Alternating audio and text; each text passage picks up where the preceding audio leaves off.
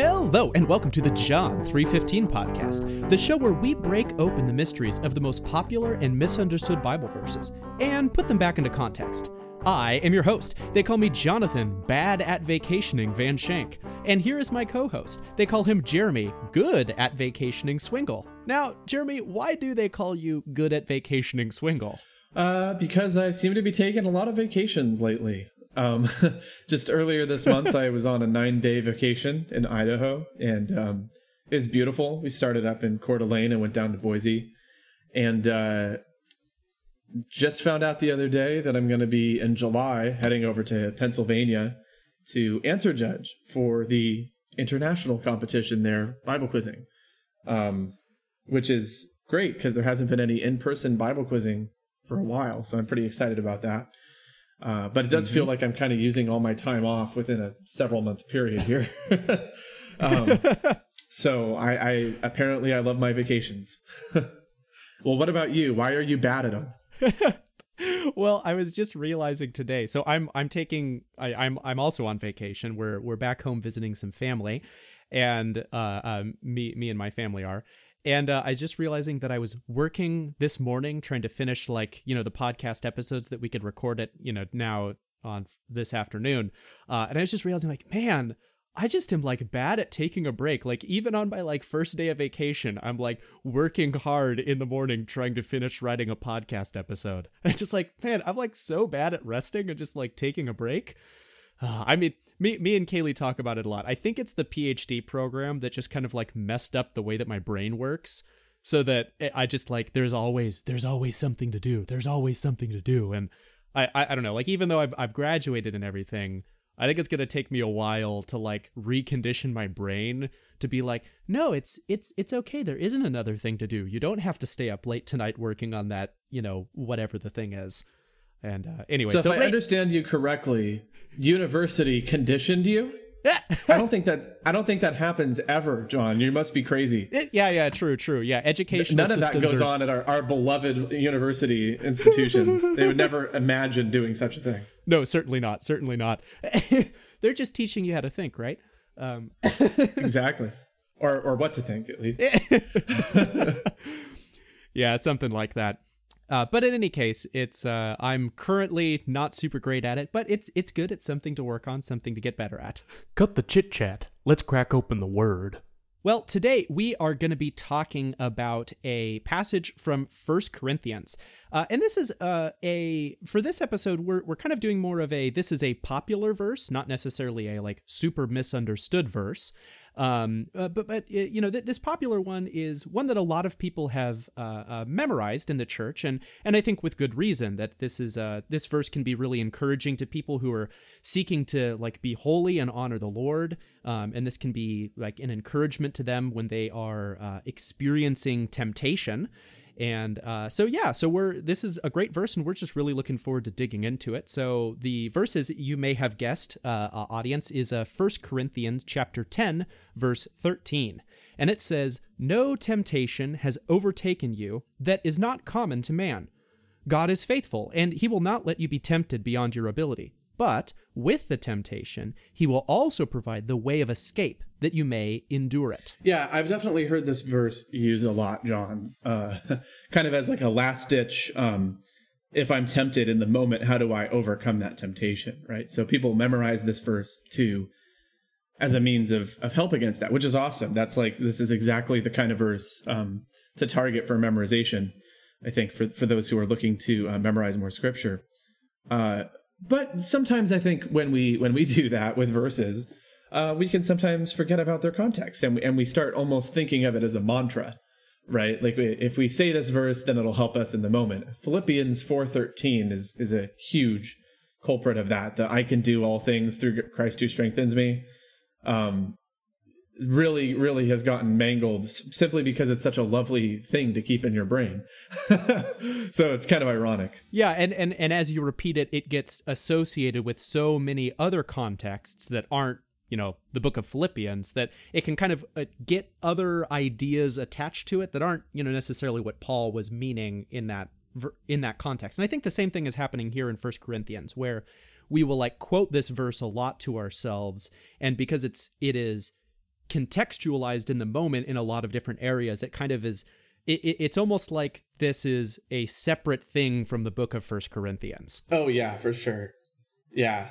And by the way, that's great that it gets contextualized in lots of different ways. That's not bad at all. It's only it's only bad if it, if if we completely neglect to ever read First Corinthians, you know, um, and, its context. Uh, of course, I, I would say the whole point of knowing the scriptures is so that we can instantiate their meaning in our everyday lives. You know, um, but all that being said, I, I think um, this verse sometimes. Uh, I mean, I guess at the very worst, it could get used in like a, a way to be uh, lacking in grace toward other people, right? Like, if God has provided the way of escape, then really you should never sin. It's like, well, okay, that's technically true. like we shouldn't, but we do, you know, and, and, so, and we all do it, right? It's all common to everybody to sin, as Paul says. So therefore, you know, we should be gracious to one another. Um, but but you know, I think for the most part, people just understand this verse to be a you know assurance that God is not going to allow us to handle more uh, temptation than than we actually can can take on. You know, uh, which yeah, it's a very lovely idea. But there's a lot more going on in this passage too. So we we're going to talk about it because we love this verse as well, and uh, we want people to love it even more. It's time for the meat. Now, I don't think we've actually talked much about First Corinthians on this podcast. We've referenced it, but I don't know that we've done any episodes uh, just like based around a verse, which is kind of interesting because it's such a big book. But uh... yeah, well then, how about you give us a quick introduction here, Jeremy? Like, what is the letter of First Corinthians kind of about? Like, what's the whole deal? Sure. Yeah. Now, as anyone who uh, knows anything about First Corinthians might might think um, already, uh, the the city of Corinth was definitely a very um, perverse place. and so, uh, because of that, you know, uh, some discretion for the next few minutes of the podcast is is is advised if you're listening with young children, um, just because of, of, the way First Corinthians is. uh, but basically, Corinth is a very diverse and religious city, and uh, there's many temples. There's lots of worshiping of various Roman gods.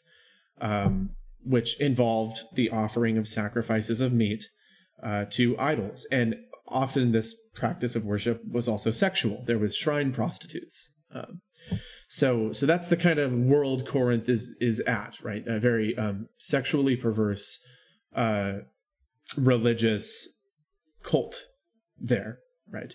Um, and that's true of a lot of Rome, but but Corinth is an especially bad place um, uh, because it's it's well, I've heard uh, I've heard that the reason for that might be that it's a port city, so like sailors are coming in and out a lot of the time. You know, um, I'm not sure about all the different different arguments for that, but uh, but it is kind of a unique city uh, in the ancient Roman world where it's at.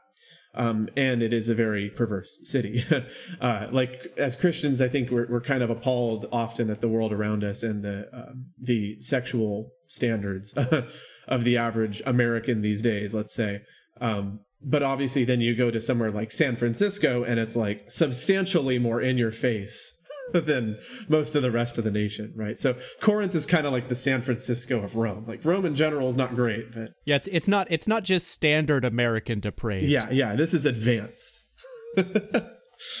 right. So Paul has Paul has previously gone to Corinth in Acts 18, I believe. He established a church there and he's since heard that things are going south to say the least.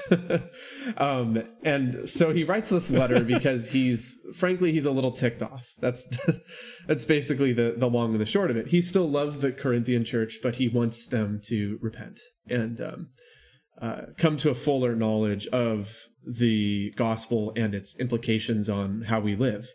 Um, and without getting into all the details, kind of like a, a laundry list of some of the issues in Corinth. You've got, of course, I mentioned sexual misconduct in Corinth as a uh, culture, but in the church, it's also a problem. They've imbibed their culture a little too much. In 1 Corinthians 5, you have a man sleeping with his mother in law. Uh, we think his mother in law. It says his father's wife. So probably not his biological mother, otherwise, it would say that. Um, so probably his mother-in-law, and the church is not um, excommunicating him or disciplining him at all for it. And Paul is very upset about that. Um, other issues, constant friction and divisions over who should be the leader, uh, the leaders of this church.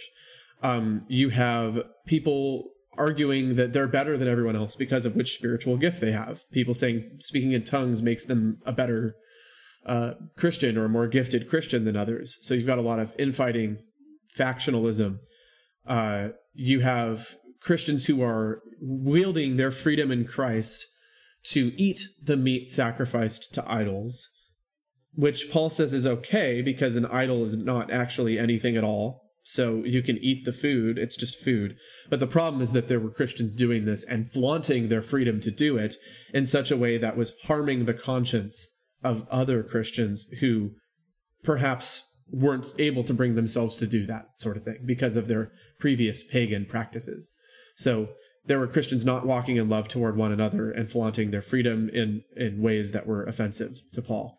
Uh, and you even have people getting drunk at communion, which is just that's almost like a, a, joke you would see on like a like Family Guy or something like that, like right or The Simpsons, like some like kind of a little bit like of a raunchy uh, TV TV cartoon like that's making fun of Christianity. Like oh, haha, people getting drunk at communion. Well.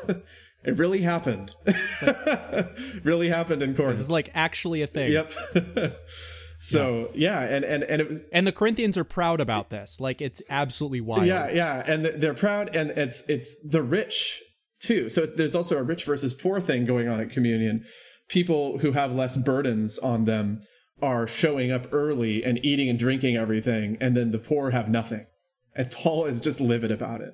So so this is just some of the stuff that's going on. Um, and it's really something else. Um, it's sort of like uh, I don't know. It's like a reality show, a TV reality show.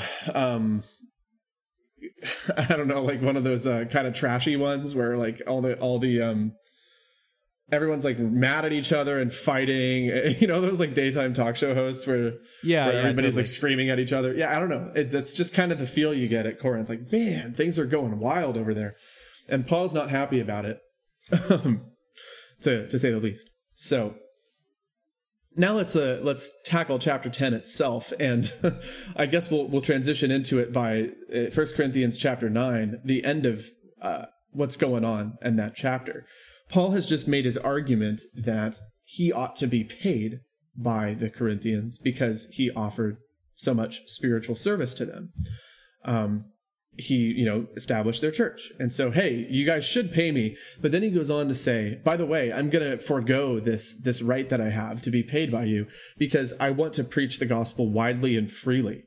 And um, then he draws an analogy between him saying he has this right uh, to saying like this kind of self-denial of my rights is like an athlete training for a race and then he gives this this analogy in this paragraph at the end of chapter 9. He says, In a race, all the runners run, but only one receives the prize. So run that you may obtain it. Every athlete exercises self control in all things. They do it to receive a perishable wreath, but we an imperishable. So I do not run aimlessly. I do not box as one beating the air. But I discipline my body and keep it under control, lest after preaching to others I myself should be disqualified. And then he launches into chapter 10, and it starts with this magical word that we talk about all the time on this podcast for. so, lest I should be disqualified, for I do not want you to be unaware, brothers. And now he's going to launch into a, a history lesson of sorts. Uh, that our fathers were all under the cloud and all passed through the sea, and all were baptized into Moses in the cloud and in the sea and all ate the same spiritual food, and all drank the same spiritual drink. For they drank from the spiritual rock that followed them, and the rock was Christ. Nevertheless, with most of them, God was not pleased, for they were overthrown in the wilderness. Now, these things took place as examples for us that we might not desire evil as they did. Do not be idolaters as some of them were. As it is written, the people sat down to eat and drink, and rose up to play. We must not indulge in sexual immorality as some of them did, and 23,000 fell in a single day. We must not put Christ to the test, as some of them did and were destroyed by serpents, nor grumble, as some of them did and were destroyed by the destroyer. Now these things happened to them as an example, but they were written down for our instruction, on whom the end of the ages has come. Therefore let anyone who thinks that he stands take heed lest he fall. No temptation has overtaken you that is not common to man. God is faithful, and he will not let you be tempted beyond your ability. But with the temptation, he will also provide the way of escape that you may be able to endure it. Therefore, my beloved, flee from idolatry. Wow, that is an intense history lesson that Paul just kind of like dumps in the middle of this letter here. And and, and it's interesting because Paul is actually continuing uh, like a long heritage of uh, uh, Hebrew writers of uh, using uh, uh, Israel's history to illustrate a point that he's making. Because that, that's really what Paul is doing here in the first section of 1 Corinthians 10, is he is retelling the story of Israel's history, in this case specifically uh, uh, when Israel is like wandering in the wilderness after they've been delivered from Egypt. And he's using that as an example to illustrate a point that he's trying to make here with the, the, the verse that we're going to get to of the no temptation has overtaken you, which we'll get to here at the end. Um, but like this is not something that's original to Paul. Like tons of Hebrew writers did this. You know, probably the most famous one being Moses, where you know the entire book of Deuteronomy, or I guess a big chunk of the book of Deuteronomy, is Moses telling again to the people of Israel. This is like right before they go into the promised land. And he tells them their own history. He says like, "Hey, you know, for the last like 40 years what we've been doing out in the wilderness." And and so he he gives them a history lesson and he's making theological points in the book of Deuteronomy of saying like, you know, these are things happening. This is what those events me- meant. And so eh, and kind of trying to encourage them of saying, "Hey, when you go into the promised land, don't do all of that like wicked, terrible stuff that you guys did in the wilderness. Uh, you know, be faithful to God. Don't be faithless like you were in the wilderness. And so it, it's really interesting because Paul is doing almost the exact same thing here in 1 Corinthians 10. He's going through all of these uh, historical examples and he's doing the Moses thing of saying, hey, like, here is the example from history. Don't do this terrible thing that they did. And that's kind of like the main punchline of, of what Paul is really trying to do in this section. Now, it's it's interesting because Paul makes a number of allusions in this section of he, he uses a, a lot of kind of rapid fire examples of this of you know uh, uh, some of the examples of like you know don't be idolaters as is written the people sat up or you know sat down to eat and drink and rose up to play. Don't be sexually immoral as some of them did and 23,000 of them fell in a single day. So it's like in two verses we're getting like two different stories. And so he's just kind of running through rapid fire and hitting the Corinthians with a bunch of examples uh, and, and it's actually really interesting because he clearly expects the Corinthians to get all of the references that he's making uh, as he's kind of like running through uh, all of these examples. And uh, I mean, I'll, I'll be honest, when I was reading this and prepping for the episode today, uh, I definitely did not get all of the examples that Paul was making in this section. That, you know, he's like clearly like, oh, yeah, you guys know this story. You guys know this story. And I'm like, uh, Paul, which, wait, wait which story is that one again? and so it's, it's a little bit convicting for me of like, oh, man, you know, I, I talk all the time about how the Old Testament is, is important, but man, I don't know the Old Testament nearly as well as the New Testament authors do. Um, and so, and so actually, as I was writing this, I thought it would be fun for us to maybe uh, both to get some more of the context of these stories that Paul is using, and also I think it'd be sort of a fun game is if uh, me and Jeremy played a little game on the podcast, and and uh, we'll also let you listeners at home join in with us.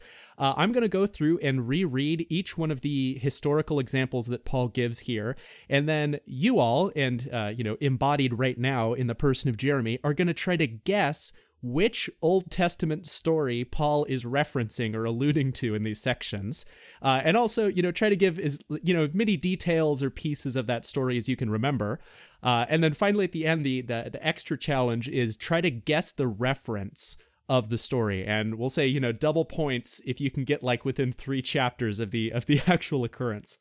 Uh, I'll tell you, I when I was prepping, I did this, and I, I got almost none of the references and only about half the stories. So we'll see if Jeremy fares better. yeah, we'll see if my Bible degree was worth the money it cost me. Spoiler alert: It wasn't. No matter how many points I get. No. All right, so kidding. we will. All right, so let's let's do this. let's jump into the game of guess that Old Testament illusion. No, this is great. Okay, so for 1 Corinthians chapter 10 verse 7 is our first example here. It says, "Do not be idolaters, as some of them were. As it is written, the people sat down to eat and drink and rose up to play." Now, you may notice there are quotations around that because this is actually a quote from the Old Testament. The people sat down to eat and drink and rose up to play. So, Jeremy, hit me up. What story is this and what's the reference and what kind of details can you give me about this occurrence? Yeah, this one is rough because it's actually not an allusion; it's just a literal quote. oh yeah, fair so point. there's not a whole lot of excuse. If um, is this what is this what the people are doing with the golden calf when Moses is up on the mountain? Yes, yes, it is. Yeah, this is the story of the golden calf. What do you what do you remember about it? okay. Well, so well, yeah. So they they well, there's a lot. That's a long story, but it's it's like yeah. wh- When Moses is up on the mountain, they they say, "Make for us gods who will go before us," right? And they give well, and Aaron's account of it is that hey, they gave me all this stuff, and I like threw it in the fire, and out came this calf, right? but but actually, Aaron's like you know carefully constructing the calf, like oh, I wonder if oh did i get the t- did i get the this leg right you know Yeah, yeah, yeah. and his then he has that hilarious story to moses that's one of my favorite aaron is such a such a such a dude like anyways uh so that's the story um and the so i assume the people sat down to eat and drink and rose up to play i do remember that kind of that quote from when i was reading exodus um and uh, I, I assume it just means they're kind of like there's a there's a form of riotous worship over this calf. Like they're um, literally they're eating and drinking, probably engaging in drunkenness of some sort.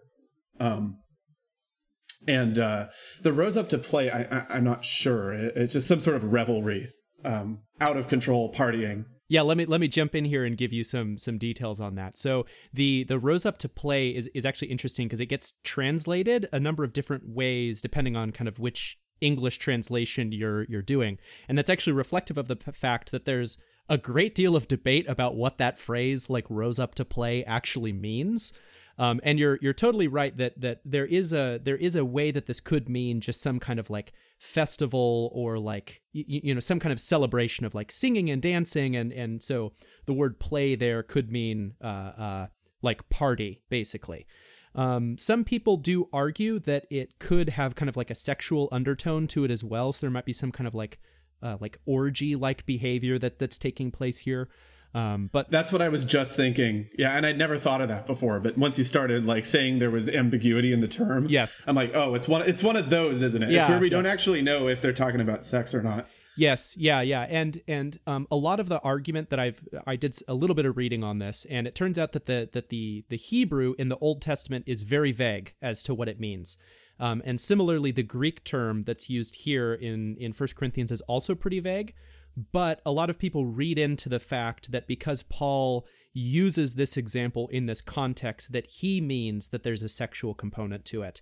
Um, but from what I Well, can, there was in Corinth, yes, yeah, yeah, totally, totally, so that just makes sense. Yeah. and and so Uh, for- so even if they weren't historically in Israel, Paul would want the Corinthians to keep that in mind that Right. the worship of pagan gods and the, you know the idolatry of the Israelites necessarily carries with it a sexual component if you walk down that path, right? Yes, yeah, Like, exactly. Well, and and literally, like it, it did. The and the Israelites engaged in it later in the Old Testament. You know, the worship of uh, like the Asherah pole and all that, like the sacrifice of your own children and, and these um like sex cults. It's it's absolutely horrifying. Yeah, totally. But uh, I never gave the reference though. Yes, yeah, so I- guess the let's see if I reference can for get. Double points. Oh man. Um. Oh. Oh gosh. Exodus. Exodus 11. oh no, Exodus 32 verse 6. What? It's that late? Oh yeah. Oh man, it feels like uh it feels like Exodus is um I thought Exodus 32 was like describing the priestly robes and stuff. I, I'm way off. Yeah, no, it's Exodus is is very interesting because it um you sort of get a bunch of story and then it kind of takes a break and then dispenses a bunch of law to you. And then it takes another break and goes back to story again and then ends with another chunk of law. And so it, it, it, is a little bit weird that it feels like it comes very late in the book because there's this whole middle section um, that typically kind of falls out of your head when you're thinking about the story of exodus. So what you're saying is I almost got the right answer, and your criterion of th- within three chapters is just bad. yeah, within three chapters of narrative, you're you're probably good. Okay. my, my only mistake was not knowing which side of the law portion this story was on, right? Yep. okay. Yeah, yeah, yeah. Which which side of the Ten Commandments is this? so, so no double points on that one, but I'm still doing okay. Yep. Yeah, yeah, yeah. Yeah, pretty good. Okay, so let's go on to the next one here. So 1 Corinthians chapter 10 verse 8 now. So we must not indulge in sexual immorality as some of them did and 23,000 fell in a single day. Okay, I'm I have a strong hunch on this one. So I think it's when All right. I don't know the name of the person, but there was someone who had taken as a wife a foreign woman, meaning a woman who worshiped foreign gods, and this dude named Phineas slays both him and the wife he's taken with a spear. And then and then like him and a bunch of other guys kill like 23,000 other people. Um is it I mean I don't know if this is that passage, but I know that that some, like quite a few people die in that passage. Is that the one? Yeah, so you're you're you're you're right about the Phineas. So this is this is the story with Phineas. Kind of the uh, uh, some of the details for you is uh, there there is a case that the the people of Israel have kind of settled in their wilderness wanderings, have settled next to the land of Moab, and the the uh, this is uh, uh, related to us, and it, we're told that the daughters of Moab come and invite the people to sacrifice to the Moabite gods. Um, and kind of in the course of this sacrificing to their gods, there is this like sexual component to it of, of sexual immorality. And so the, the like the people of Israel are are like enticed into worshiping foreign gods in this kind of sexual practice. Um, and and you're totally right that there's this one guy who takes a Moabite woman uh, and uh, uh, you know is is like you know taking her to to, to marry her. Um, and kind of in some of the backdrop is you have like Phineas and uh, who is uh, uh, the son of Eleazar, the son of Aaron, uh, uh, and Moses, and like these other people are talking about like, oh man, the people are, you know, participating in this uh, sexual immorality, and because of that, the Lord has sent this plague on the people of Israel, and so like a bunch of people are dying from this plague, and it's because of this sexual immorality. Like, what are we gonna do? And it's like right as they're discussing this the like dude and the Moabite lady like cruise up and go into their tent. Uh, and so like it's like almost like a sitcom, like a really terrifying sitcom. Yeah, no, no, no. It's it's it's terrible. It's you know the, the the exact quotation is like in you know as they're talking about like what are we going to do? He says, "And behold, one of the people of Israel brought a Midianite woman uh, to his family in the sight of the uh, entrance of the tent of meetings. This is like right in front of the tabernacle, and it's like you know when Phineas, son of Eleazar, the son of Aaron, saw it, he rose up and took a you know uh, and left the congregation, took a spear, and you know he, he plunged it through the two people and and." Uh, executed him. It's, it's pretty brutal, but uh, because of that, the Lord relents from his uh, anger against the people of Israel, and the plague lifts. Um, and we're told that the twenty uh, people are killed are, are uh, from this plague, and so that's kind of the reference here. Dang, I gotta say, I mean, even I, I like to pretend I'm zealous for the Lord, but I ha- did not bring a spear with me when I visited San Francisco last. oh, yikes, dude! Yeah. so um, so the 23,000, did they fall because of the disease then, or because they were killed by Phineas like zealots? Uh, right. So in, in this particular instance, Phineas only kills the man and the, the Midianite woman. Okay. Um, and I, I was, I was wrong when I was reading it. It's a, it's a Midianite woman that he takes, even though it's the daughters of Moab that are, are in, like leading the people into, to idolatry to begin with. Um, and and it's also really interesting because in the uh, in the New Testament, Paul says it's twenty three thousand, um, but in the Old Testament it says it's twenty four thousand people. Uh, and so I, I don't know much of the details about that one, and we could maybe talk about discrepancies in numbers another time. But just a FYI, if you go back and read it, um, I was wrong. It's twenty four thousand in the actual Old Testament passage. Ah, okay. Tw- yeah, twenty three thousand in the in the at least in the ESV uh, we have here. So when it comes to the the uh, First Corinthians passage. Okay, so I, I didn't remember the details perfectly, but uh, but I still say that's a point for me on that one because I knew which story it Yep. was. Yep. Yeah. Yeah. Yeah. Okay, perfect. There's another time when some zealous people like kill a bunch of people because um, because of sin. So I I, I must have gotten that mixed up. okay. I won't comment on that because there may or may not be a reference to that later. Who knows? So this one, I have no idea how I'm going to get this one. Um, it's numbers, I'm sure. Hey, nice, nice. Uh, um, based on the context, I uh, I forget how many chapters of of like the encampments there are. the beginning of numbers. I'm gonna just say like numbers 17. Uh, nice. It's numbers 25. Oh, okay. So I wasn't too far off. Yep. All right, no double points, but uh, no double I, points, just single points on this one. Two for two on the illusion part. All right. So. for sure. Okay, so let's go to the next one here. So 1 Corinthians chapter 10 verse 9, we must not put Christ to the test as some of them did and were destroyed by serpents. Well, yeah, okay. So luckily because of um John 3:16 and the context there, I think I know what this is talking about. Which is funny because we still haven't done an episode on John 3:16 on our John 3:15 podcast. Yeah, we're we're just waiting for enough emails from listeners asking us to do it. so this is um what prompted it. So so all so what I remember is there's serpents who are biting people and they're dying unless they look at Moses holding up the the bronze serpent and then when they see that they're cured. I can't remember the exact sin of Israel that prompted that plague of snakes though. Um let me think. Uh is it when they're complaining about uh the wa- the the lack of water and Moses hits the rock? Uh so it is it's actually immediately after that story in uh in in the in the the the account. So you get the story where Moses hits the the rock with a stick and then it's after that the people are wandering around and they're in kind of like a dry place. And you're you're totally right that they are complaining about water. So I'll, I'll give you the, the reference that they're, you know, and the people spoke out against God and against Moses. Why have you brought us uh, out of Egypt to die in the wilderness, for there is no food and no water, and we loathe this worthless food. And so then the Lord sent fiery serpents, and you know on from there. And you basically got the rest of the details right. Okay.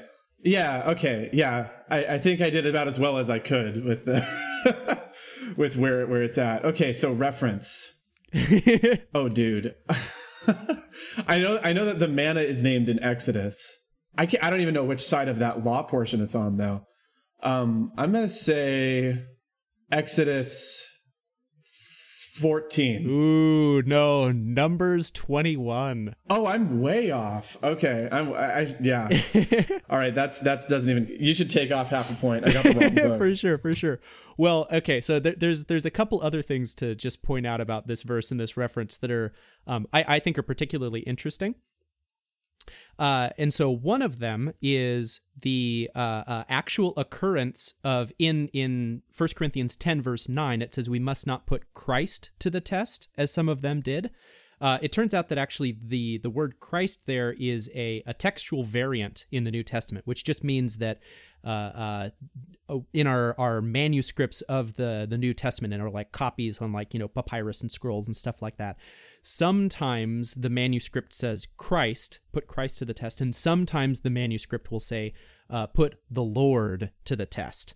Um, and so it's just a uh, it, it's interesting that there's actual uh, um, there's debate about whether it should be put Christ to the test or put the Lord to the test.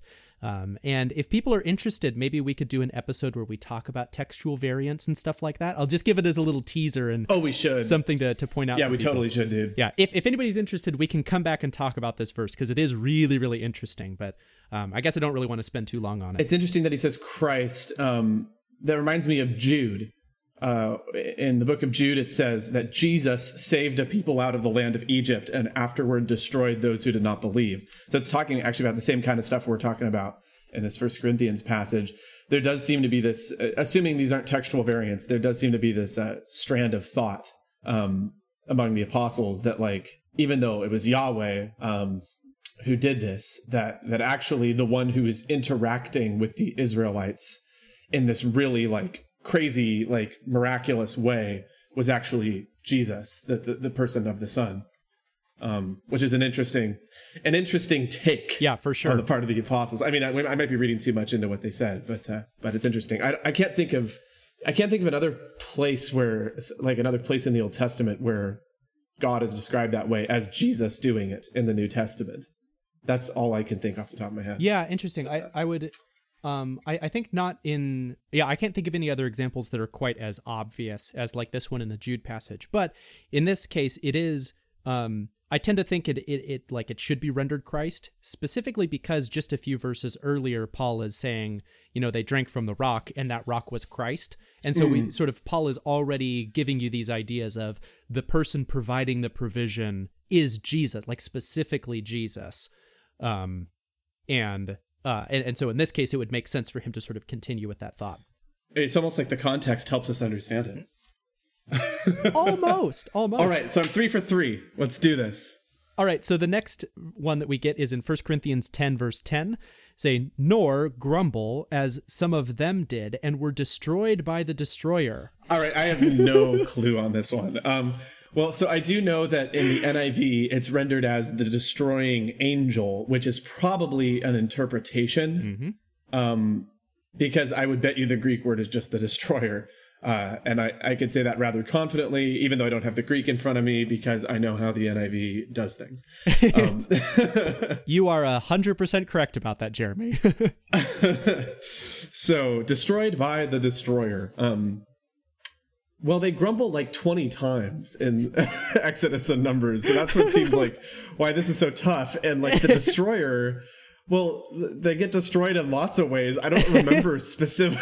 I remember specifically like what. Uh, like some entity called the destroyer doing it. So I'm just gonna say it's when the the the earth opens up and swallows those guys. Just because I like that passage and that's the best guess I have. Okay, so which which guys? Oh gosh. Okay. Uh, which guys? Um. I mean the Israelites, but like which ones? oh, so oh oh oh. Um. The ground opens up multiple times. It does? There's more than one? Oh, dude, I forgot. Uh, it's kind of like that weird specific story in Genesis where like Abraham says she's not my wife about Sarah, and then like his Oh, yeah. his son does the same thing, and you're like, wait, I just read this. What? yeah, yeah. okay, I, I forgot that it happens more than once. Um, At least I'm pretty sure. okay. uh, uh, some of them did and were destroyed by the destroyer. Ah. I don't know. Okay, which guys? Um, they they were murmuring against Moses because they didn't like him. His beard was funny. I don't know, man. That's the best I got on this one. Okay, what, what okay. is the answer, Dude, you you guessed so close on this one. So it uh uh so one so I you're now making me doubt whether multiple people get swallowed by the earth, but there is at least one instance. I'm pretty sure Achan and his family are also swallowed by the earth in uh uh Yes, but that's not in the Pentateuch. Oh, oh sure. Okay, so okay. that's in Joshua, right? yeah, yeah, that, that's in Joshua. Yeah. So I thought of that, but I'm like, wait, that can't be it. okay, so at least in terms of of uh, uh, the you know first five book books of Moses, uh, instances of, of getting swallowed by the the the ground, that's specifically uh, Korah and his crew of uh, Levites Oh, who yeah. try to uh, displace Aaron as priests. Yes, yes. Korah's rebellion. How did I forget? that also gets mentioned in Jude, I think. Funny enough. Oh, interesting. Okay. Yeah, so but um but it, so the reason why I say it's close is because this instance is not actually referring to Korah and his crew of people, and it's also not referring to the people who followed Korah and started practicing in front of the temple and then were or in front of the tabernacle and then got consumed by fire, which happened immediately after that. But it's actually referring to what happens to the Israelites the day after the rebellion with Korah. This this one's super interesting, and um, I'm relying on some uh, much smarter people than I to interpret this very vague reference. So uh, we're just gonna believe for the moment that the my research is accurate on this one. Uh, but if you have a good reason why it's actually a different story, go ahead and email me, and I'll I'll publish a retraction. But uh, so in this case, it's so Korah and the you know his Levites they do this uh, uh, uh, rebellion. They try to displace Aaron. God judges them. Korah gets swallowed up by the earth. All of the Levites who uh, try to do this thing get consumed by fire that comes out from the tabernacle. And then the next day, the uh, uh, people of Israel gather together and uh, it says that they began grumbling against Moses, saying, "Let me let me find where it is." Uh, ah, so they they begin grumbling against Moses and Aaron, saying, "You have killed the people of the Lord." Um, and then another plague uh, uh, strikes the people and a bunch of them die. Uh, and it's only Aaron, or so Moses tells Aaron to go get a like a censer from the altar and to uh, like waft incense over the people as a way of making atonement for them. And and it, I, I won't get into too much of the story. It's actually very cool. You should totally read it. Um, but that's the actual reference that's happening right here. Wow. So do you want to? Now I've learned. Do you want to try to guess the reference, or should I just tell you? Uh, well, I might as well try to get those bonus points, right? you're you're sitting at quarter credit right now for getting the ground swallowing. Numbers 32. Ooh, nice try. Number sixteen. Ah, come on, Paul. You could have done this in like chronological order. Yeah, seriously. Just jumping all around. So I didn't get so so what's that like three and a half points because I didn't quite get the last one. Yep. Yeah, we'll go with we'll go with three and a Okay, half. I was like kind of I had an idea that was related to it.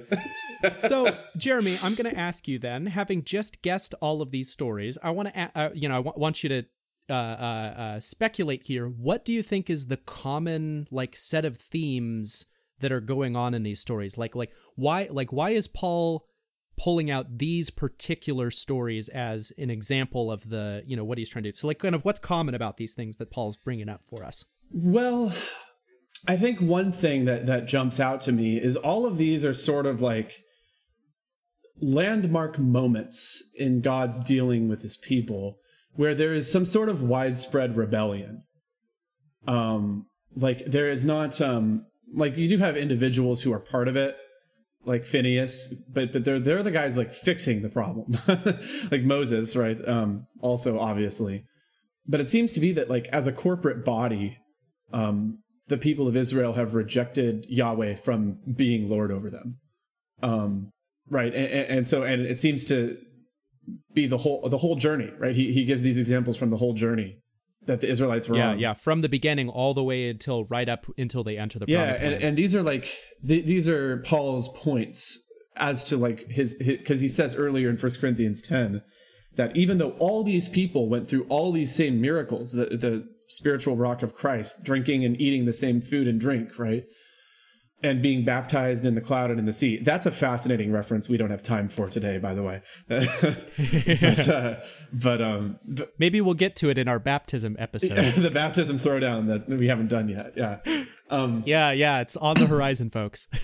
so um so yeah so so all of these people I- interacted with god in these same miracles um and nevertheless god was not pleased with most of them. He scattered their bodies over the wilderness as they perished at the hand of the lord for their sin time and time again. And it's not one person it's the whole body of people. And moses is basically the only thing keeping god from just wiping them off the face of the earth. Moses and and a few other dudes like phineas yeah, yeah, no, and and uh, and I love that that second point that you bring up there of it being in fact the individual who uh, uh, delivers the people. So it's like you know it's Phineas's uh, zealous act, or it's Moses standing as uh, uh, you know between the people and the tent of meeting in in the last story. And and I totally I encourage the audience to go read all of the details of the story and see that it like it really is this very interesting like sin of the entire community for which some of them die and then it is the like individual who like delivers the people from that uh, uh and like has god re- relent from his from his punishment Yeah. Okay. So so I think I see where you're going with this. Um, and I don't want to give a, give anything away too quickly, but let me guess. In First Corinthians ten thirteen, when it says, "No temptation has overtaken you." Except that which is common to man. Let me guess. That's a eh. Greek plural you, not a uh-huh. singular you, right? yes Okay. Yes, it haven't- I have Yes, not it looked is. at the That's Greek. great. John prepared most of this episode, but I am digging into his brain here. your your your biblical spidey senses tingling Yes. I see where you're going with this. Okay, cool. I love it. Right, right. So, what it really seems like Paul is doing by bringing up these examples is what he wants to have in our minds as we're coming into uh, uh, the you know verses 12 13 and, and on from there is thinking oh the like we have the covenantal people of god. So this is like the community that god has chosen and has chosen to interact with. Um, and and we kind of get that from what what jeremy was saying before of like you know they were all baptized into uh, you know Moses and the cloud and the sea, and you know, like that whole section is this is all the the language of the people being joined and, and collected together as as one people, uh, which is to mirror us in the church as also being collected together into one like covenantal people of God. And so so Paul comes into this as saying like, hey, there's the the, the group of people which in this example is the Israelites, and then the application for you is as the church. Uh, and they corporately participated in these sinful actions and God judged them for it. And and that's kind of the the, the big thing, the big punchline that uh, uh, that Paul is kind of building to right here is so he says, you know, Church of Corinth, you know, he, he, kind of his idea is guard yourselves, the church, against the same kinds of idolatry, blasphemy, sexual immorality that the people of Israel like fell into as the practice of the community and like and that's really what you should be guarding yourselves against is kind of what the what the context is leading up to. And and you know to bolster that point because that's exactly where paul lands uh, starting in verses 14 and going on from there uh, uh, chapter so this is uh, 1 corinthians 10 verse 14 you know therefore my beloved flee from idolatry. I speak to sensible people. Judge for yourselves. The cup of blessing that we bless is it not a participation in the blood of christ? And and i'm probably not going to keep reading from there but i encourage you to finish the the chapter. And he then goes and makes very explicit all the connections that we're talking about right here of you as the church are also formed together so flee from the kind of idolatry that the corporate people of god in the wilderness wanderings fell into and were judged for. And you participate in the blood and body of christ as a corporate body not as an individual. Like if there's anything that's about the corporate body of the church it's the lord's supper. Yes yeah totally. This is this is the act that we do of being joined together as one people being you know unified with christ. Baptism is what the individual does to be initiated into the covenant community. And that's even the case for the old covenant because the people were baptized quote unquote as they walked through the red sea. I think that's the the point of that that verse. Although again we don't have time to get into all the details. It's a great verse. But but so water that ritual initiates people into the body. But once you're a part of the body the lord's supper is how you participate in that body right? Or eating the same spiritual food and drink. So that's the idea here i think. But once you're in the body it's not just you anymore. Like me and you, like i'm my private christian right? And I, I just have my religion in my house. No it's the, the corporate body of assembled believers right and and that it's that anyways. Yeah yeah and, and there very much is this this undertone of of the group together. Except that we have verses 11 through 13 which kind of take a bit of a strange detour from the rest of the trajectory of the passage. Um and so let's let's just like reread verses 11 through 13 here. It says you know now these things the examples of uh, the the faithlessness of the israelites happened to them as an example but were but they were written down for our instruction on whom the end of the ages has come therefore let anyone who thinks he stands take heed lest he falls no temptation has overtaken you that is not common to man God is faithful. He will not let you be tempted beyond your ability, but with the temptation, he will provide the way of escape that you may endure it. And so, what's really interesting here is that transition verse of verse 12 of, therefore, let anyone who thinks he stands take heed lest he falls. Because the pronouns there are all singular pronouns. You know, let, you know, the, you know, the, the person, let, you know, if he, if this individual thinks that he is standing firm, let him take care lest he, this individual, fall. But then, as Jeremy, your spidey sense was tingling, and you are correct, when we then go to the next verse, in verse 13, when it says, No temptation has overtaken you, the you there is a plural you. And so Paul kind of does this kind of flip flop of he's first of all talking about the group as a whole, and then for one verse uses singular pronouns to talk to like in, in the the prototypical individual in the community and then switches back to talking about plural pronouns or using plural pronouns again to once again sort of address the community as a whole. So, Jeremy, what do you what do you think might be going on there with this like flip flop that Paul is doing right before we get into verse thirteen? I've got you cornered, John. I think I'm picking up what you're putting down. Um, so the there is a sense in which the whole corporate group of people bears culpability for sin or for righteousness, for that matter. But we're talking about sin. There's there's a sense in which everybody bears bears that burden. But there's also a sense a sense in which each individual is the one actually culpable for their own individual sin.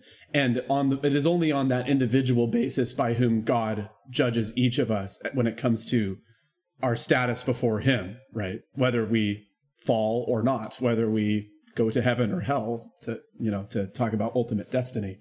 So, and I think this is why, and earlier in the passage, Paul says, all ate the same food, all ate the same drink, all were baptized.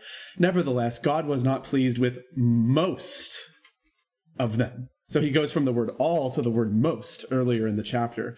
And I think this is Paul trying to mm, I don't think Paul is thinking about this consciously actually in this passage. I think this is what's going on just in his like subconscious mind. This is how he understands the people of God at base level and this this is flowing out in the language he uses. He's saying like as a body we all have to deal with the sin that's in our midst. As individuals, we can do what we need to do to make the right changes and we can take heed lest we fall as individuals and let God be true, though everyone were a liar. At the end, we can stand alone, even if the body falls. I think that's where you're going with this. Yeah, yeah. No, I, I, th- I think Paul really is trying to hit that. That there's a sense in which it's the community that sins, but Paul seems to be highlighting the fact that I mean, it, it it's a bit of a, a phrase, but I'm going to use it anyway. That like you know, communities are made up of individuals, and that the I, I I think there's kind of two things that he's saying. That on the one hand, you as the individual can kind of get swept up in the trajectory of the community that and i think this is kind of what he's saying of like you know if you think that you are standing firm take heed lest you fall. And it, I, I think he's kind of emphasizing this idea of like the you know the community has a trajectory and you know sure you're part of the community. You might think that you're standing firm but there isn't the guarantee that the community is going to like do the right thing necessarily. And so you need to be taking care like as your person uh, uh, you know that you are not one of the you know that you don't find yourself as one of the Israelites who is, you know, participating in this sexual immorality with the, you know, the daughters of Moab, or, you know, to use that sort of example. Well, and like we were saying when we were going through those historical examples, th- there's a very real sense, and this is a, a complicated argument to build, so I won't do it here.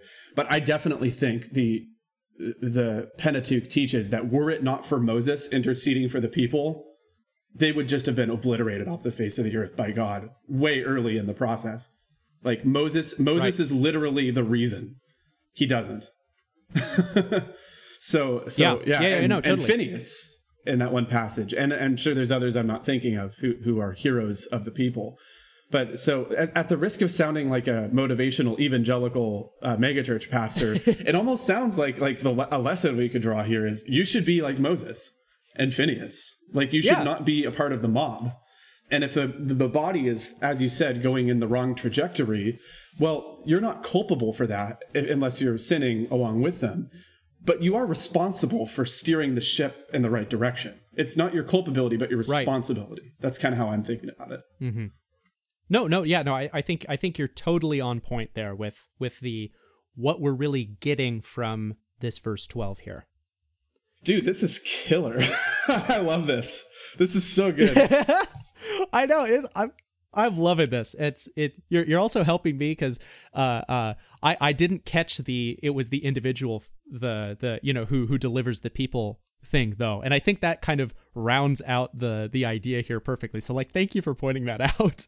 well, dude, yeah, and we could even if we wanted to tease out this idea. I mean, just go to Joshua and Judges, like mm, mm-hmm. uh, Esther, right? Um, yeah, King David, Samuel but like I'm, I'm particularly thinking about the judges. The, the whole point of that cycle of judges is like the people sinned, everyone did what was right in their own eyes. God raised up a judge to deliver his people. It's all about these individual yeah. figures who rise up to the occasion and deliver the people.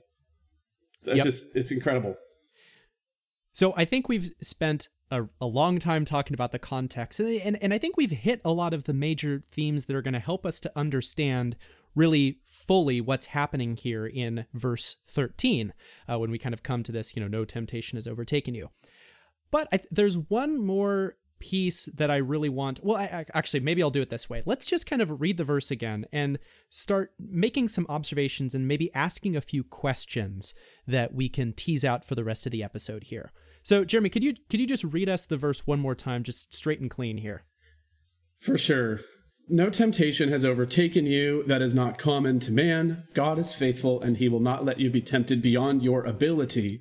But with the temptation, he will also provide the way of escape that you may be able to endure it. Nice.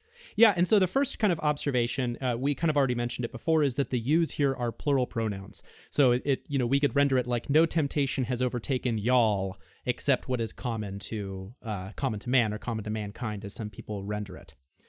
Uh, but w- kind of one of the one of the things that sticks out to me is I, I think this verse is actually kind of a little bit strange, uh, and I'm going to make the argument for it because Paul seems to be blending two somewhat different metaphors uh, uh, with you know with one another in this verse. So it's like on the one hand we have this you know quote unquote temptation that has overtaken someone, or it's like it's overtaking you.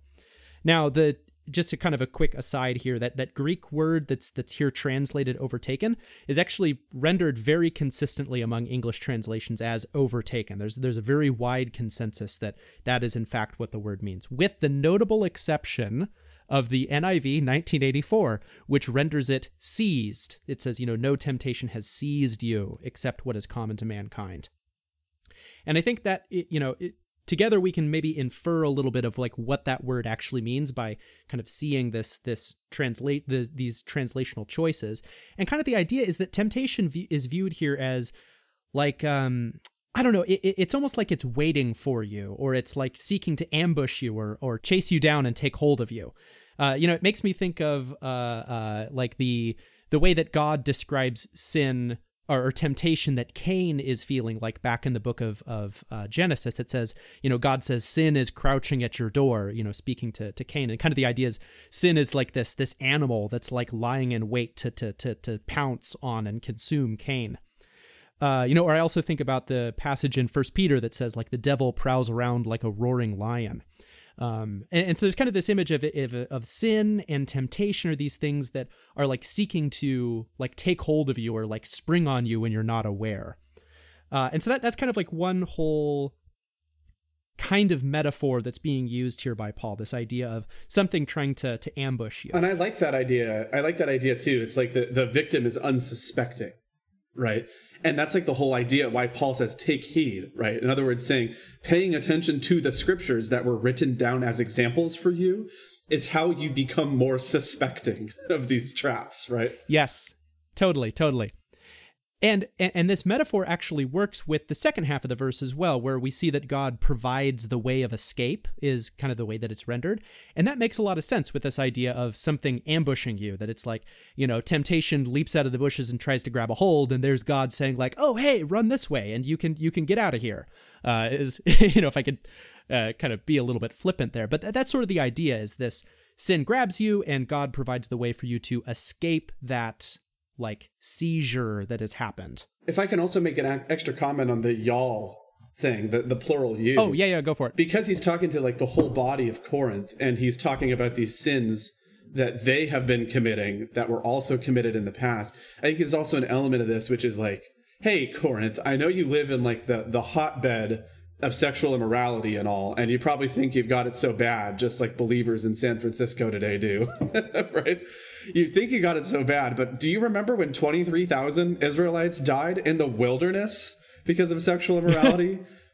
like yeah yeah like they they did not have a corinth to make them sin so it's almost like an element of saying like look everybody deals with this you don't get an excuse because you live in corinth yeah right? yeah totally uh, there's almost that element of it I, I, I think and you know everybody everybody deals with the same stuff he's saying the israelites did in their era and you do in yours yeah too. and and and drawing that connection back to the israelites is good because again the idea is that this is in paul's mind kind of a corporate you that he's thinking of or at least that's what the context would seem to dictate uh, and so this idea of temptation seizing or you know this like you know this thing like grabbing hold of it's not like you know Bob the uh, uh, like Christian in Corinth. It is the Church of Corinth being overtaken by a temptation. Yeah, such as you know overtaken in the sense that nobody is talking about the fact that people are getting drunk at the Lord's Supper. Nobody is talking about this guy who's you know sleeping with his mother-in-law and maybe showing up to church with her or something. You know. like we just don't deal with it we don't handle it Yeah, yeah, it's almost like a like a group think or like a mob mentality that like comes upon the community. It's you know this like and and in in the uh, uh and in the examples of the Old Testament, it's like the people you know start grumbling and and like I'm not sure if you've felt that when you're like part of a group and the group starts sort of doing a thing and you kind of get carried into it as an individual and you like find yourself participating in the thing that the group is doing. And so I think that is that's the image. It like seizes hold of the community and people are like whisked into it, into participating in it. yeah dude that's that's how mobs work So so that's one whole metaphor that Paul is is using this idea of like being overtaken or seized. But then on the other hand, kind of the other half of the phrases are seem to be kind of communicating something different. So like on the one hand, we have God, he is like not letting you be tempted beyond your ability. Um, but he is providing, you know, and he provides the way of escape, and we're told so that you can endure it. It being like the tem the temptation that's here. So it, it's a little bit weird because, uh, uh, you know, it kind of makes me ask, uh, are we going to escape the temptation or are we going to bear the temptation? Because it's like if God is not letting us be tempted beyond our ability, that's like a state that you're in of like, I am in the state of being tempted and, uh, like, you know, and I'm being empowered to be able to endure that state, which almost seems to be kind of a different idea than something seizing me and me escaping from it. Does, does that make sense at all, Jeremy? yeah i think so So I just kind of want to let that hang a little bit in the air as we're continuing to investigate this verse. Kind of these two sort of ideas of is it something that we experience in perpetuity as a community that we bear with, or is it something that seizes hold of us and then we escape from it? And I kind of want to just like let people grab a hold of those two things. One of the other kind of points I want to point out about this verse is just ask the question like, you know, where is this temptation coming from? Uh, because like on the one hand it says like you know God will not let you be tempted beyond what you can bear, uh, and or beyond what you were able. Sorry, uh, and and it, that seems to kind of be putting a little bit of distance uh, between God and the cause of this temptation. It's not like God is tempting you. It's say like He will not let you be tempted. Uh, so there's kind of a little bit of distancing of God from the cause of the temptation there. It's like he's not doing it, he's just letting it happen. You know, but on the other hand, this the next phrase says, you know, with the temptation, he will also provide the way of escape. Which, you know, the word also right there, it's like again, you can you can read it in a bunch of different translations and they all kind of render it basically the same way.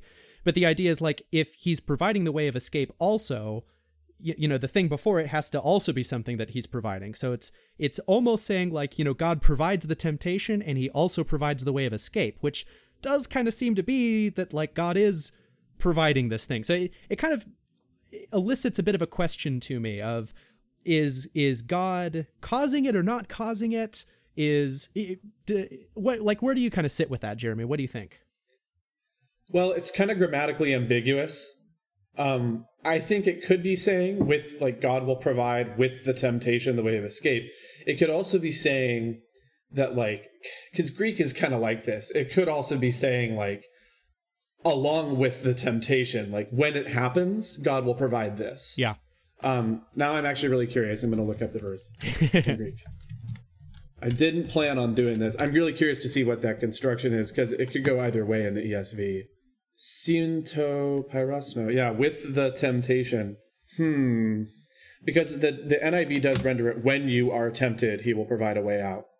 But that is a bit of an interpretation. So the ESV just does the very literal rendering here, which is definitely the right way to translate it. Oh, the ESV is always better when you look into it. Um, but uh, so with yeah, that's kind of ambiguous. Then I'm not sure what whether it's um, saying God provides the temptation or not. What I do know is James says God tempts no one. um, so there is a a bit of a well, it seems like there's a bit of a difficulty with the word temptation. Perhaps, perhaps there's multiple meanings of it. Um, Well, what do you think about that, John? Yeah, no, I, I and I think I think really that is where a lot of this difficulty comes from is that we as a contemporary audience layer on top of the word temptation a lot of things and a lot of ideas that doesn't necessarily match perfectly with what the actual Greek word means. So I you know, we we try not to do too much in this podcast of like, you know, be like trying to appeal to the Greek and like going back to the original language because I mean most of the time you don't really need to do that to get a good understanding of what the Bible is saying. But in this case, I, I think we really do want to dig into it a little bit just as a way of understanding better because I'm pretty happy with most of what we've been able to get so far from just looking at the context of the verse. But I'm just really curious to dig into this idea of temptation specifically, uh, just as a way of kind of expanding our horizons a little bit to maybe understand some biblical theology a little bit.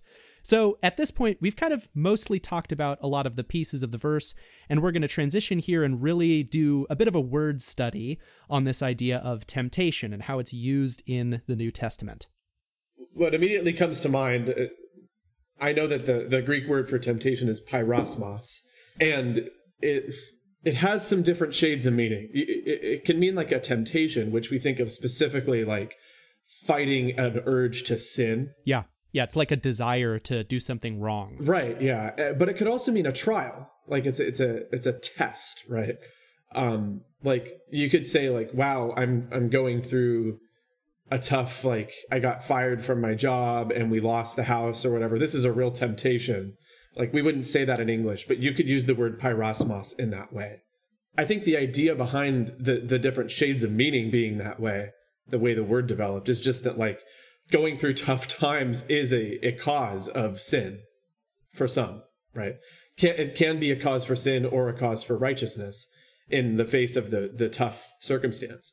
So because of that, it's a sort of test. It's a sort of trial, right? It's to prove your mettle. See, uh, see if you can handle um, staying faithful under pressure, right? Yeah, yeah, totally. And and so and this idea of like a test or a trial, kind of the reason why we're using those words is there are a bunch of instances in the New Testament where peirasmos is translated as test or trial. I mean, it, it's basically any almost any time in the New Testament that you see the word test, tested, tried, trial, like any of those words, the underlying Greek is some derivative root of peirasmos. And so what we're what we're actually going to do is go through and look at a number of these instances to try to figure out a, more of a more full fully fleshed out understanding of the way that this this word is used and then kind of try to bring it back and say well okay this is how the word gets used in a lot of contexts so what does it really mean in this particular context in 1 corinthians 10 so with that uh, kind of one of the first ways that we see peirasmos getting used is to describe some kind of like suffering that a person is undergoing, uh, which is and but but it's it's not just like you're having a tough time, but that the kind of part of the idea is that the suffering itself is a like a test or a trial. It's like something that you can pass or fail. It's like, you know, you're going to get a grade at the end of the suffering is is sort of the idea with it. So let's go like let's hit a couple examples of this here. So one of the first ones is uh, 1 Peter chapter 4, uh, verses 12 through 15.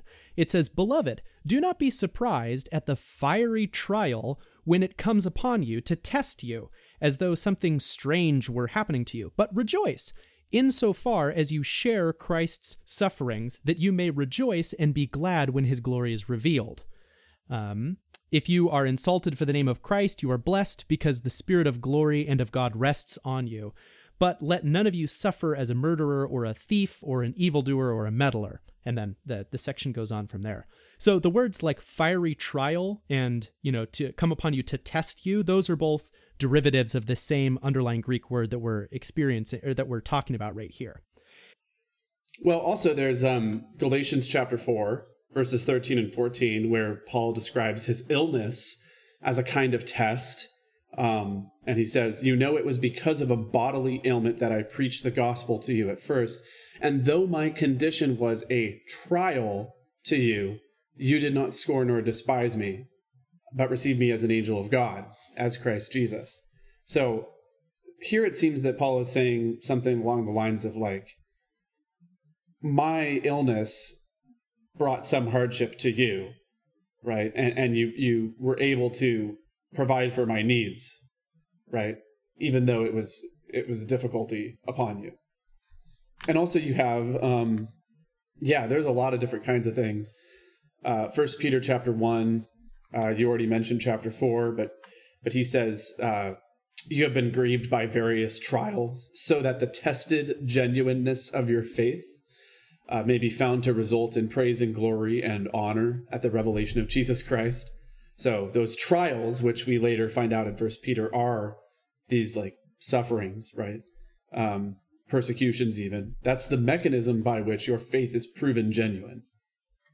Yeah, yeah, and but at the same time, the this this testing, these trials that happen, uh, in on the one hand are a mechanism of like proving genuineness of faith, but it turns out they're also a mechanism of proving the ingenuineness of faith. Uh, we kind of see this when Jesus explains the parable of the soils.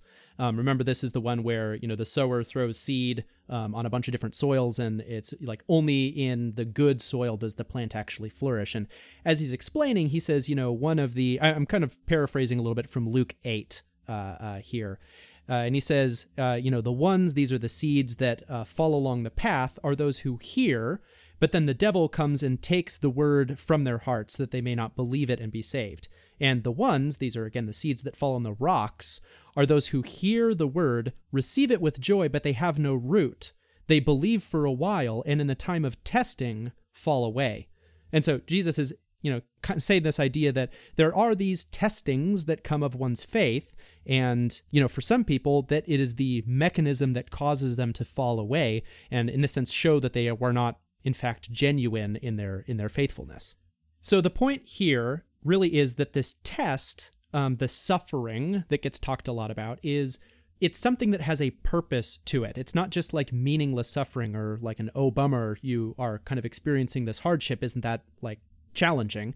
But that there that, that like God has an intention with that suffering. That you know, kind of the whole idea of of something being a test is that there is some objective result that's going to be from it. And so in this case, it's, you know, it's to prove the genuineness of someone's faith or to cause someone to grow in faith, as we see in the beginning of the book of James. Uh, and there's another, another there's another uh, a number of other instances where this idea of suffering is something that like causes a result and that the so in that sense that the suffering has a purpose to it but there are other utilizations of uh, this word parosmos as well, where it's not necessarily like a suffering that someone is experiencing, uh, but it, it literally is like the desire to sin. So rather than a test, in this case, it really is like the English word temptation. But in a lot of these cases, the temptation is still being like it, it still is something that has a purpose to it uh, that the like temptation itself is the test. So rather than the suffering being the test, it's a temptation that is a test itself. So kind of one example of this would be in Luke chapter four. Uh, where you know Jesus, you know, it says he full of the Holy Spirit returned from the Jordan and was led by the Spirit into the wilderness for forty days, being tempted by the devil. Uh, and then it you know goes on from there to talk about Jesus's you know 40 days of, of fasting. And this is kind of like a classical example of you know something you know incitement to sin. Uh, this idea of temptation that you know Jesus is in the wilderness and the devil is like coming to him and trying to get him to do these things that would be unrighteous. Uh, and and here Jesus is viewed as unlike the Israelites in you know who wandered in the wilderness for 40 years and were shown to be faithless toward God in their sin. Christ is shown to be righteous when he goes through the same kind of testing in the wilderness. And the like the mechanism of that test is this temptation that the devil is providing to him. Uh, we're, we're given a little bit more of that explicit theology in hebrews chapter 4 verse 15 where it says you know for we do not have a high priest that's jesus who is unable to sympathize with our weaknesses but one who was uh, in every respect has been tempted as we are yet was without sin and so that idea that Jesus was tempted, but he didn't sin. So that temptation is this like evidencing of Jesus's righteousness. And so, I, I mean, I guess maybe to just wrap things up a little bit here is let's just kind of summarize some of our thoughts. So parosmos, this this Greek word, uh, it gets translated a number of different ways, uh, but it's got just like a number of layers to it. It's like on the one hand, it can mean like temptation in the sense of being incited to sin. Um, it can also kind of refer to this idea of like suffering or grief or like a burden that you endure. Um, but it, kind of the big deal is that with parosmos, it frequently has a, a like a second layer to it that it's not just that someone is being like experiencing a temptation or experiencing a grief, but that there's specifically a higher purpose that that is actually serving. That you know someone's character is going to be demonstrated or God's character is going to be demonstrated.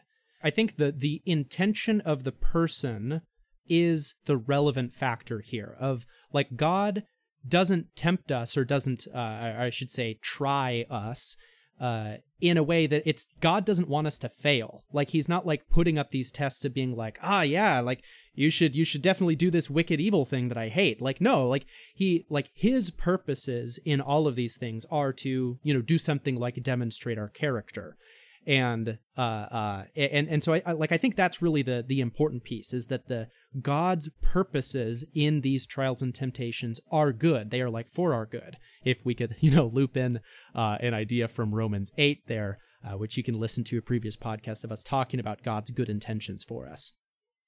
Well, all this being said, how then are we supposed to understand peirasmos as it's used in 1 Corinthians ten thirteen?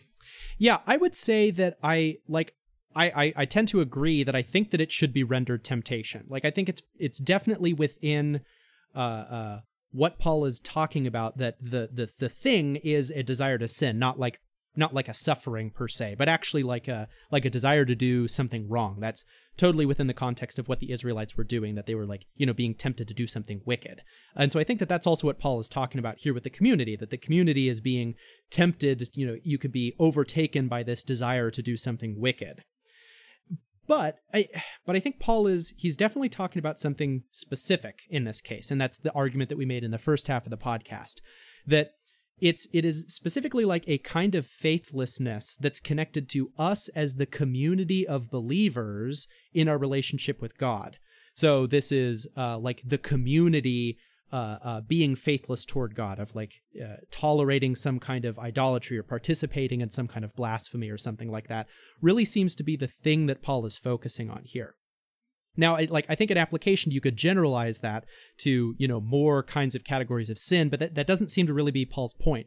Paul really seems to be focusing on things like idolatry, which is you know kind of when in verse 14 he says therefore flee from idolatry. It's i think that's really the immediate point that he's making is about something specific. I think key to this as well is understanding that there are certain kinds of sins which lead to this breakdown of the covenant community in a way that other sins don't or tend not to at least. That that you might need an especially egregious type of a certain sin to destroy a community Whereas with something like idolatry or sexual sin, those can destroy things overnight, right? Right. Um, like, and just think about like the family, right? Commit adultery on your spouse. Congratulations, you just destroyed your family in one night. like, yeah.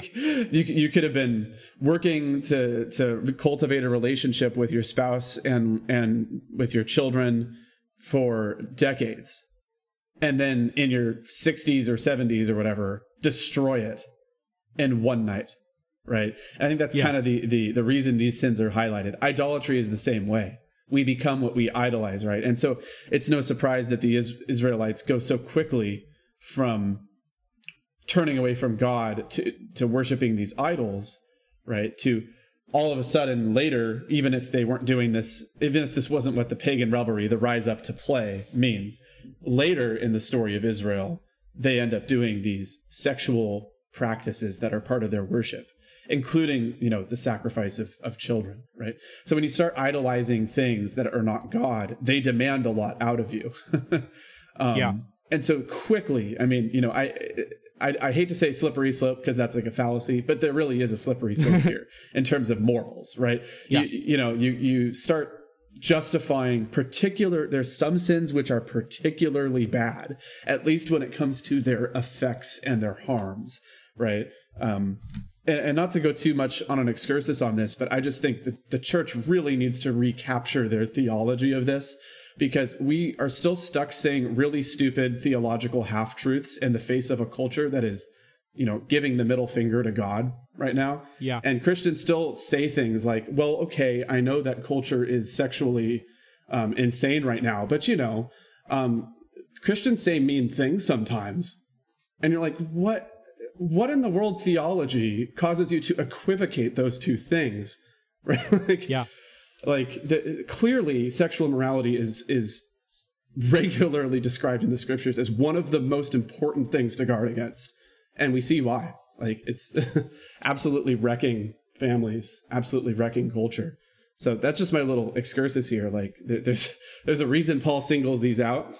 Greed is another really common one that gets singled out in a lot of passages Yeah, for sure. And and and I think that the the discussion that we could bring in about the uh like temptation as something that is like a trial or a test, I think that's also at play a little bit here in this passage. Um because so I mean Paul really has been focusing on a lot of the negative case uh, up until now of like you know don't do sin because of the bad consequences. Uh, that's those are sort of all of the examples that he gives of like you know the people were struck down, they were you know their bodies were strewn through the wildernesses. You know so he's he's very much making the negative case of like don't do these sins because they're terrible. But there's plenty of other places where Paul uh uh you know and we just went through them in the second section of like enduring and resisting sin because of the goods that it produces of like the proving of your faith or the growing of your faith. And so I think in this verse there is a subtext to uh like God's good intentions in the temptation that we're experiencing here. Because like I mean it really begs the question of like why would God allow quote, you know, not allow us to be tempted beyond what we can bear and also like provide the way of escape unless his intention for us is to bear with this sin. Eh, you know and, and to to sorry to bear with this temptation and to you know overcome it to not be overtaken by the temptation but to you know overtake it. Uh and, and so i think that there is this this subtext of like there is a testing quality to it of us demonstrating our faith by bearing with this temptation and that like god is enabling us to do it uh if that makes any sense. And I, think this would be particularly relevant for the Corinthians, where they are steeped in this wicked culture that surrounds them, like very perverse uh, uh, in its idolatry and sexual practice. And, you know, one might look at that situation and see that, like, oh, no, the Corinthians, they were sort of set up for failure. This, like, church being put in the middle of this, like, terrible culture. Like, you know, why is anybody surprised that the Corinthian church is struggling with all of this wicked, terrible sin? Uh, you know, and, and you, you might even uh uh like j- try to throw an accusation against God for like you know what is God doing tempting these the you know these uh this community in by putting them in Corinth? Uh and but it, I I think what this verse is trying to encourage the Corinthian church in is saying that like God has a design and a purpose for putting you in this surroundings. Like he wants you to utilize this way of escape to bear with this temptation so that you can demonstrate the righteousness and holiness of the church community and in turn demonstrate God's own righteous and holy character as well. And so I like if I would say I think that is really what this verse is trying to communicate is as the church we should be resisting this temptation and God is going to enable us as this community to do so and that there is a purpose for it. It's you know not only for our benefit but also to highlight and demonstrate God's good character and the righteousness that He has given to us. It's time for the other meat. Well, application as usual tends to just flow pretty naturally from our episodes. And um, so let's just hit on some of these key points uh, before we take off for the day. Um, first off, is, you know, pursue faithfulness to God and resist sin. I mean, this is the obvious implication of the passage, and that's why people memorize this verse, right? There's a way of escape. You never have to sin, you know? Um, and and so don't right? This is this is something that we should we should be seriously pursuing holiness and we shouldn't be taking excuses you know from ourselves from our own hearts about this. Like it's it now is the day to to do this. Now is the day to to be holy right? And and yeah there's no reason to to not pursue it with all our hearts Yeah, yeah, and not in and the application point number 2 is that that's not a uh you know saying, you know, just just do it do it good next time. Uh like it's, you know, something in your own strength that you just need to like muster up this, you know, goodness in your own heart. but that like it is God who provides that way of escape for you. And so that when, you know, you as an individual are experiencing temptation, I think the one of the applications of this verse is that you should be like depending on the Lord for that way of escape. That your holiness is not something that just comes from you, it's something that God creates in you through the process of sanctification. So, like, resist sin, but like, let's be depending on the Lord for that. Absolutely. And also on your church for a third point, right? Because we've been talking about the corporate gathering of the Lord's people. Encourage your church to faithfulness and um, be encouraged by it. Um, right? So, like, we shouldn't tolerate faithlessness in ourselves or in others. Um, we should be looking out for each other, right?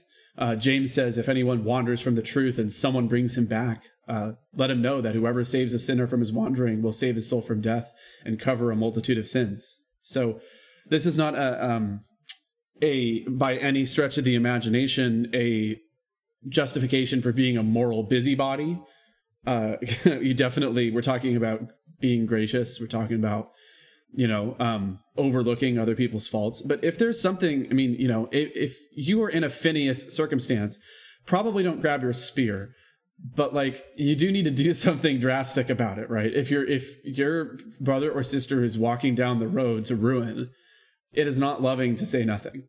Um, that's a point i think we brought up on this podcast before but but this passage also leads us in that direction. We have we might only be culpable for our own sins but we are responsible for the sins of the people around us who we love we are responsible to to help help them um, so yeah this is an important part of the church I think here's a, here's a, perhaps a fourth application point as well that goes along with the third one. Oftentimes we think of temptation as simply this like feeling that arises in our hearts that we need to work really hard to pray away or to like think of think of something else, do something else, right? Well, that is sometimes how temptation works. And and I think that we get that from like the addiction model of um understanding habitual sins, right? Someone who's abusing drugs, right? Um, or whatever, like something like that, that keeps returning to to drugs. They need to resist a very strong emotional impulse to to do it, right? That's how they they get off of it. But I think we what we miss in that that sort of like stereotypical addiction model of of sin, I think we miss that a lot of the time. In order to stop sinning, you just need to get a community around you of some sort, right? often you need to take some active steps to change the circumstances you're in so that you're not there. Like even with drug abuse, I'm no expert, but what I've heard is that rehab is actually not very successful because people end up going back to the same life they used to live before they went to rehab. And then their old connections and the old things they used to do bring back those old neural connections that make them want to do the drugs, right? But instead, what's helpful is if the person gets into a different circumstance, like finding a new group of friends, moving, uh, finding a new job, right? Just different different things and, and a different way to kind of rebuild. And so, in the same way, I don't. I think temptation, thinking of temptation as like a how do I resist this really strong emotional impulse in the moment well, that is that's your last line of defense. That's what you do in an emergency when you're being overtaken, right? You were unsuspecting and the temptation's there. That's what you do at the last the last moment. But you, there's a million things you can do before that that are helpful. Like finding a different circumstance to be in, right? Confessing your sin. Just like if you have a habitual sin, like tell somebody, right? Like tell your pastor.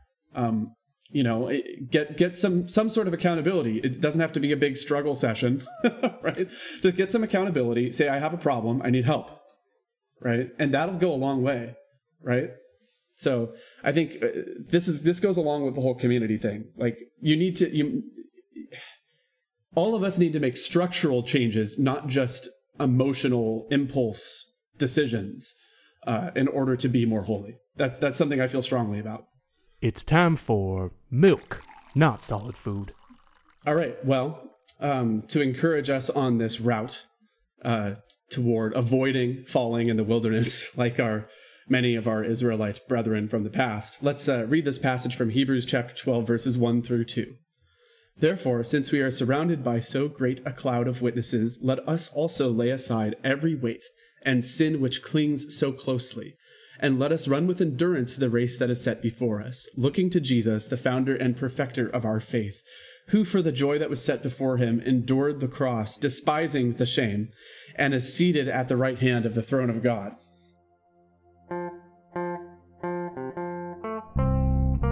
Well, in the words of the immortal philosopher Porky Pig, that's all, folks. We thank you for joining us. If anything you heard today has sent you into a blind theological rage, feel free to lambast us on social media. Alternatively, if you liked what you heard, have Bible verses you want us to break down, questions you think we can answer, or ideas for future podcasts, you can send them to the John315podcast at gmail.com. That's the John315podcast at gmail.com. Thank you for listening.